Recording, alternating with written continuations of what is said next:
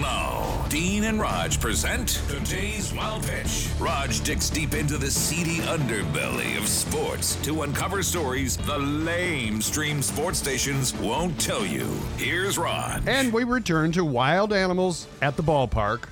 Once again, it's a squirrel. This time, loose during a game at Yankee Stadium.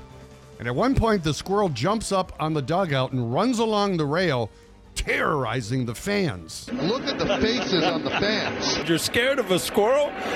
Now he's become a flying squirrel. Oh, this is not good. Oh, they need Cousin Eddie, Dean. Oh, yeah. You know, he used to eat those things, though he stopped because he learned they were high in cholesterol. That's today's Wild Pitch.